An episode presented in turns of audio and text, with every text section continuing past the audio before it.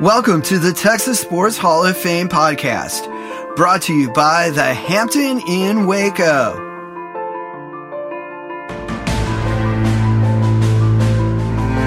Hi, everyone. This is the Texas Sports Hall of Fame podcast, brought to you by the Hampton Inn Waco. I'm author and oral historian Jackson Michael. The 2022 Texas Sports Hall of Fame induction banquet took place in the spring of 2022, the induction honored a tremendous group of athletes, including Olympian Bob Beamon, NBA star Chris Bosh, Heisman Trophy winner Robert Griffin III, San Antonio Spurs legend Tony Parker, gold medalist Carly Patterson, Houston Oilers and Dallas Cowboys star Mike Renfro, Baylor basketball legend Suzie Snider Eppers, and volleyball legend Stacy Sykora. Members of the general public who attended the banquet at the Extraco Events Center in Waco listened to each inductee speak and had the opportunity to mingle with the inductees afterwards, as well as some athletes who were enshrined in previous years. Attendees also had the chance to meet with the inductees at a reception held earlier that afternoon at the Texas Sports Hall of Fame you can attend the 2023 Texas Sports Hall of Fame induction banquet and the inductee reception. Visit the Texas Sports Hall of Fame's official website, tshof.org, to learn more. Again, that's tshof.org. The 2023 ceremony will be held on April 15th, 2023 and is sponsored by Texas Farm Bureau Insurance. Inductees will include Houston Oilers linebacker Robert Brazile, Houston Astros star Jose Cruz, Baylor men's basketball coach Scott Drew, Olympian Carlette Guidry, NFL running backs Priest Holmes and Adrian Peterson, diving champion Cynthia Potter, and New York Giants superstar Michael Strahan, who grew up in the Houston area and attended Texas Southern University.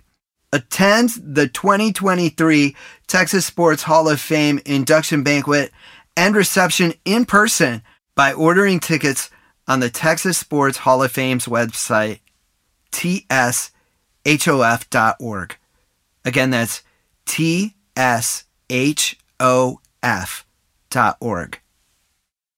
The 2022 class was another exceptional Texas Sports Hall of Fame class that included Olympic gold medal winners, NBA champions, trailblazers, and a Heisman Trophy winner. Olympian Bob Beamon told the story of setting the world long jump record by nearly two feet at the 1968 Summer Games by jumping an astounding 29 feet, two and a half inches.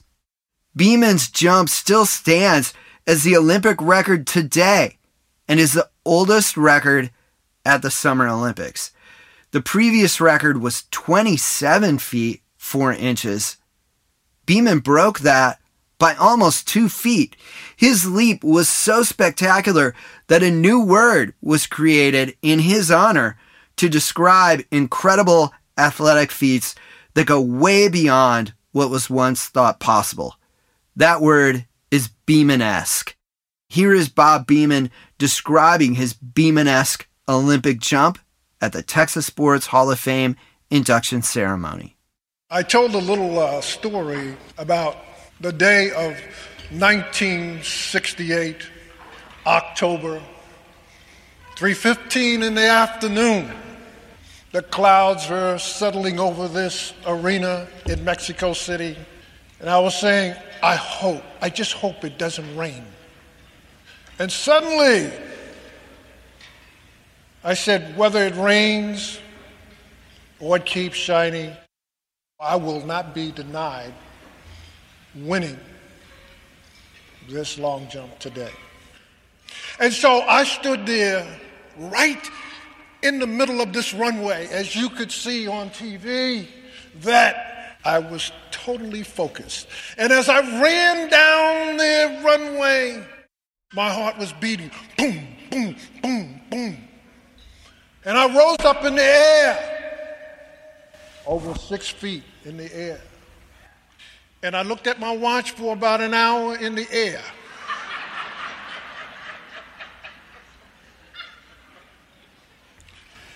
And suddenly, landing and making it one of the great events of the Olympic Games. Basketball star Chris Bosh was an 11 time NBA All Star and won two NBA championships with the Miami Heat. Before that, he grew up in Dallas and starred at Lincoln High School, leading his team to an undefeated season and a number one national ranking. Bosh spoke about his humble beginnings. Sometimes I played and I didn't have a net on my rim to shoot on. I didn't have backboards sometimes, and even sometimes I would uh, shoot baskets in a trash can. But I kept shooting because that's what you do here in Texas, right? You make the most out of what you have.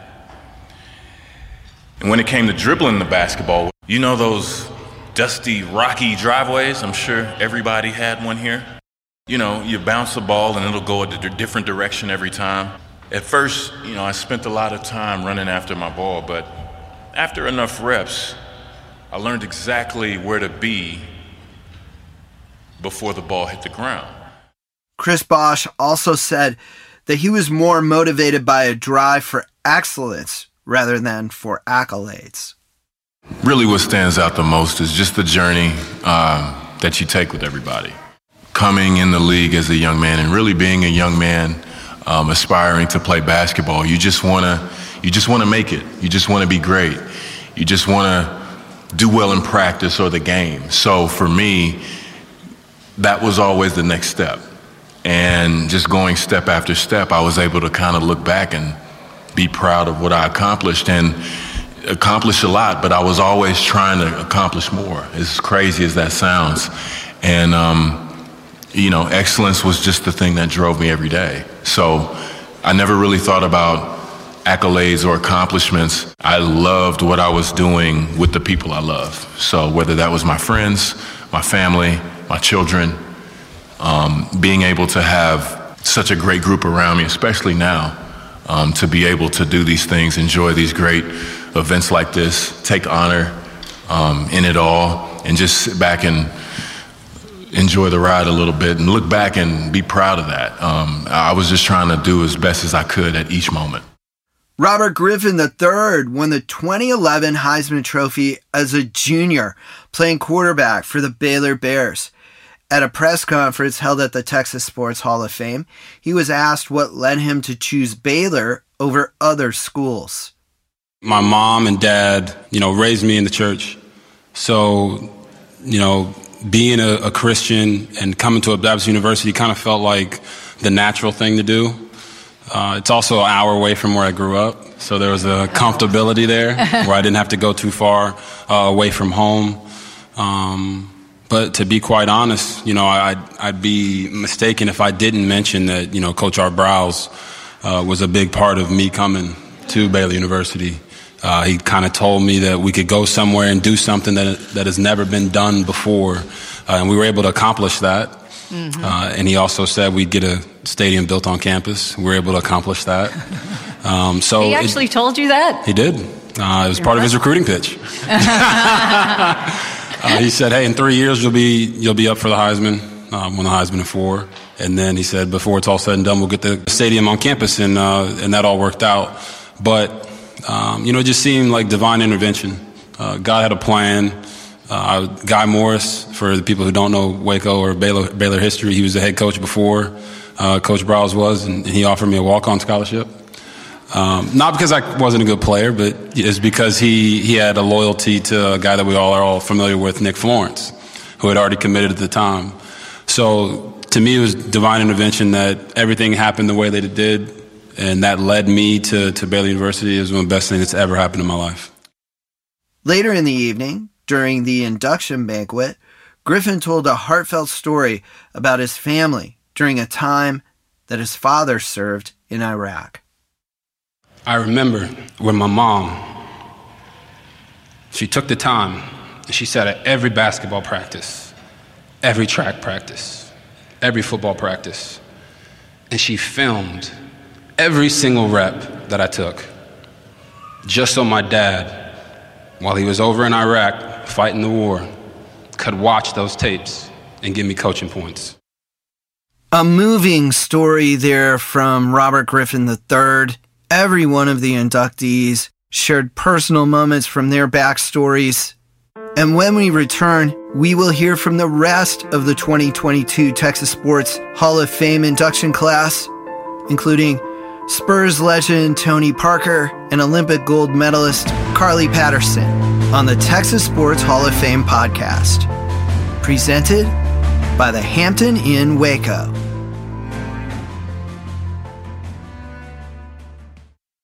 This is Cliff Harris, free safety for the Dallas Cowboys. You're listening to the Texas Sports Hall of Fame podcast. Enjoy it.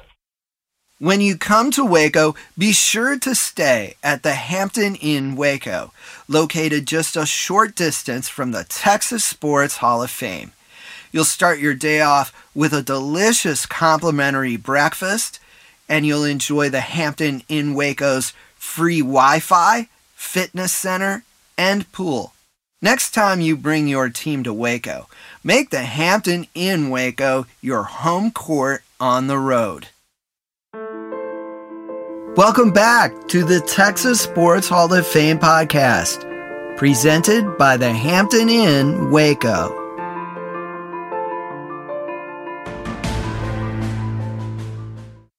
San Antonio Spurs legend Tony Parker won several NBA championships with the team. Parker spoke about one finals loss, however, which turned on a play made by fellow inductee Chris Bosh grabbing a rebound over Parker in a critical moment.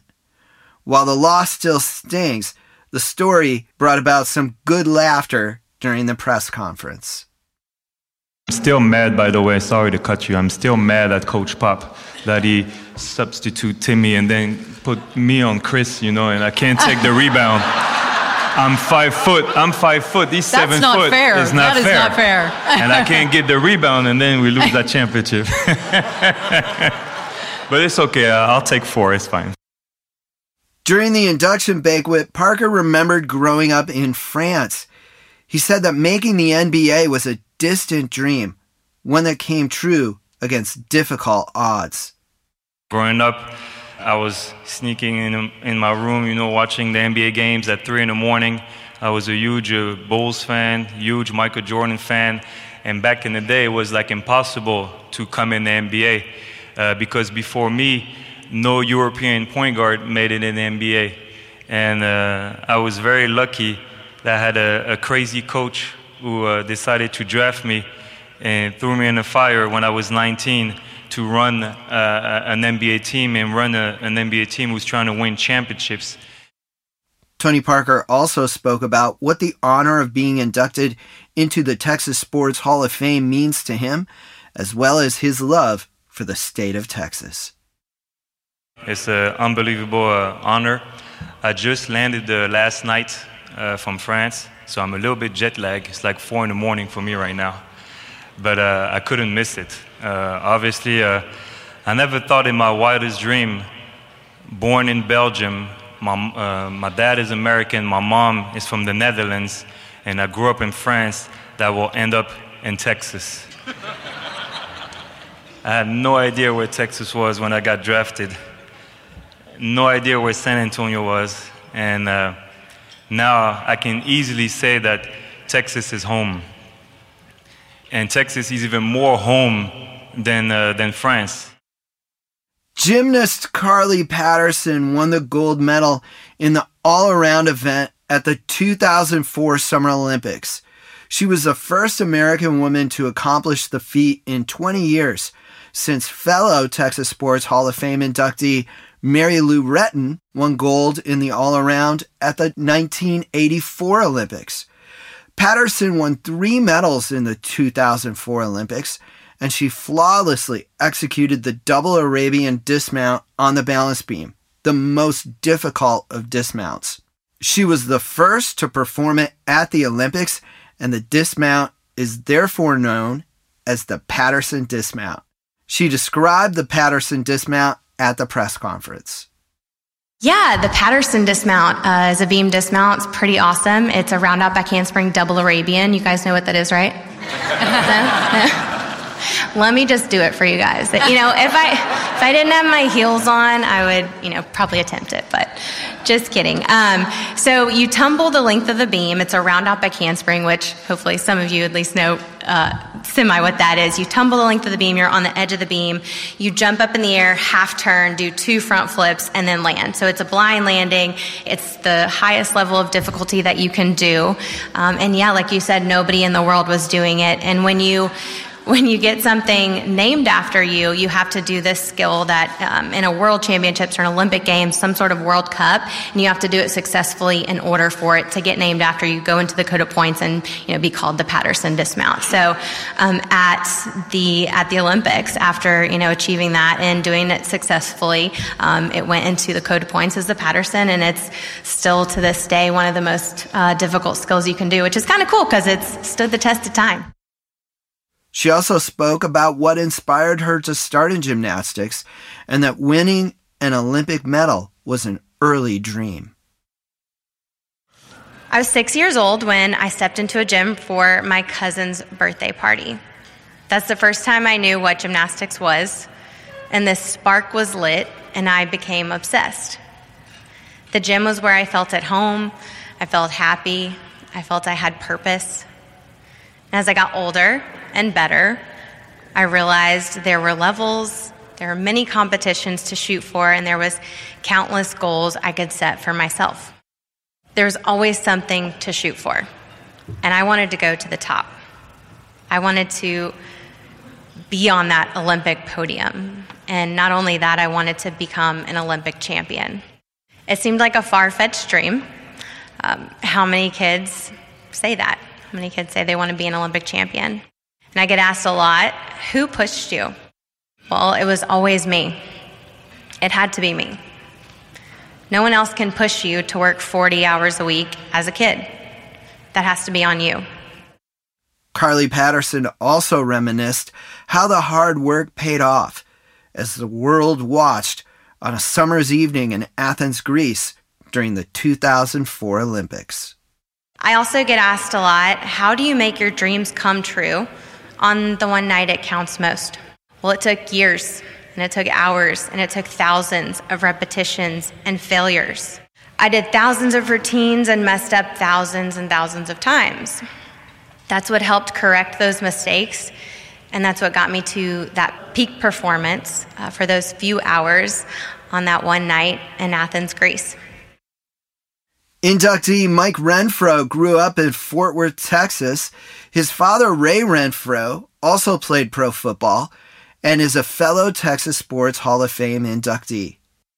Ceremony MC Brad Sham, the voice of the Dallas Cowboys, told the audience that it's difficult to top Mike Renfro's Texas sports roots.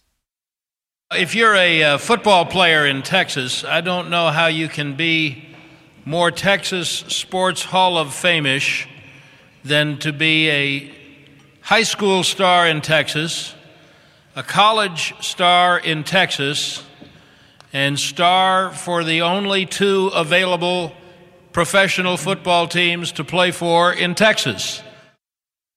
Mike Renfro started his pro football career with the Houston Oilers under head coach Bum Phillips.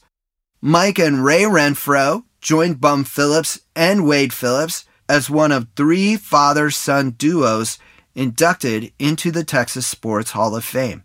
Both Wade Phillips and Renfro's teammate Earl Campbell were on hand to support Renfro on his special day. Renfro said that he was grateful to have his father as a mentor and a guide into football.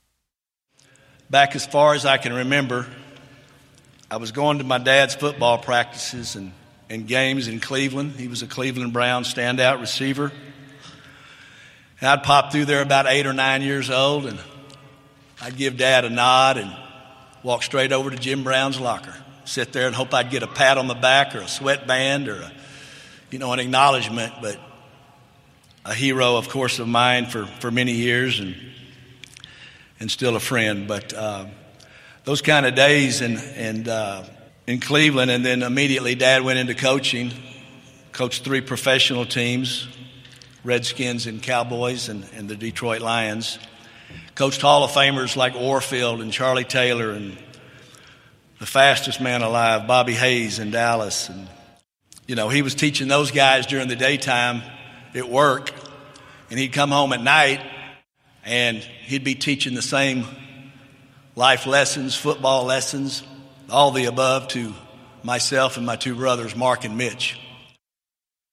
Of course, it's hard to think of Mike Renfro without thinking about the 1979 AFC Championship game. At the end of the third quarter, Renfro appeared to have likely scored a touchdown, but officials ruled the pass incomplete. The play is often credited with accelerating the NFL's use of instant replay to review calls. Renfro remembered the play at the press conference. I don't know if we were going to beat the great Pittsburgh Steelers that day. They'd beat us the year before in the AFC Championship. They beat us, eventually beat us that day. We really needed those points. It was a third down play. And uh, for the people that, and I know most of you probably don't, but you know, it was a catch. It was a very close catch, basically with one hand going into the snow embankment at Three Rivers, and the referee froze when it's time to make the, the signal, you know, catch Literally. or no catch. and they went to huddle under the goalpost, and pints of whiskey bottles were coming out of Three Rivers. They were they were raising Cain, and and again, it was about a two or three minute delay. Of course, on on TV at home, everybody's seeing the replay, and it's pretty clear I'm in, in bounds. And Merlin Olsen, the color man at the time, was was certain I was in bounds, and, and then they come up later, a couple minutes later, with, with a no catch signal, and it you know, it changed the, the future of the Houston Oilers and it changed uh, the dynamics of NFL and instant replay. Baylor women's basketball pioneer Suzie Snider Eppers was the first woman to receive an athletic scholarship at Baylor University. You can hear her share her full story in episode 37 of the Texas Sports Hall of Fame podcast. That episode is part of our Nine for Title IX series that celebrated the 50th anniversary of Title IX. At the Texas Sports Hall of Fame induction, Suzie Snider Eppers thought back to the earliest days of Title IX. Something was happening in the background. That's all I ever knew. Something. I kept hearing about this Title IX. Something was happening. I was the only female person on scholarship until actually the start of my junior year. And they finally put another student on a, a partial scholarship, which I think ended up being more like financial aid. But things were starting to change. She also remembered being part of the Baylor women's basketball program and watching it grow from the ground up. It came together, and I did get to see us go from rags to riches in that program. And that means a lot to me. And, and it, I saw girls that came to that program. It, we were kind of like the field of dreams in the sense of if you build it, they will come. They didn't come because they were getting a scholarship. They came because they wanted to go to Baylor, and they came because they wanted to be part of something really exciting. Suzie Snider Eppers led Baylor's women's team deep into the NCAA tournament twice during her career. Again, you can hear her share her full story in episode 37 of the Texas Sports Hall of Fame podcast, part of our 9 for Title 9 series. Volleyball star Stacy Sykora was also part of our 9 for Title 9 series and a member of the Texas Sports Hall of Fame 2022 induction class. Sykora established the Libero position for Team USA in the Olympics. She played in three Olympics and won a silver medal in the 2008 Olympics. In college, she played three sports at Texas A&M: volleyball, track, and basketball. I did three sports at Texas A&M and just saying that makes me tired. like how? I don't know, y'all. To be honest, how? I gosh, I loved it. It was it was so fun and I was given the opportunity to do this. Like I got to do it. I never had to say no. I was like, basketball, yep. Track, okay. It was so wonderful. And to play volleyball at Texas A&M, it was so amazing. Stacy Sykora was the first American to play at the libero position in volleyball in international competition. The position had just been added into play. Sykora recalled how her college coach at Texas A&M, Laurie Corbelli, encouraged her to try the new position in trying out for the Olympics rather than the position of outside hitter, even though Sykora was already an All-American as a hitter. She's like, but there's this position that you can just pass and play defense, and and I think that you would be an average outside hitter, but I think you could be a really good libero, pass and defense. So I was like, okay, and I just believed her, and I took it and ran. It was all new to us. Sykora made the Olympic team at the new libero position and set the standard for all of those who came after her. She played in three Olympics before retiring. You can hear Stacy Sykora share stories about her tremendous athletic career, which included winning the Big 12 heptathlon as a freshman on episode 36 of the Texas Sports Hall of Fame podcast, which is part of our 9 for Title IX series. Congratulations to the Texas Sports Hall of Fame class of 2022. The inauguration festivities were a great event and will long be remembered by all who attended. And the place of all the inductees in Texas sports history will be always remembered as well. The Texas Sports Hall of Fame's 2023 class has been announced, and the induction ceremony will be held on April 15th, 2023. The event will be sponsored by Texas Farm Bureau Insurance. Tickets for the general public are now available. Visit the Texas Sports Hall of Fame website to learn how to get your tickets. Visit tshof.org. That's tshof.org. See the Texas Sports Hall of Fame's 2023 class in person and celebrate with them as they are inducted into the Texas Sports Hall of Fame. Thanks for listening to this episode of the Texas Sports Hall of Fame podcast. We invite you to visit the Texas Sports Hall of Fame in person at its location in Waco. And when you come to Waco, book your stay at the Hampton Inn Waco, located just a short distance from the Texas Sports Hall of Fame.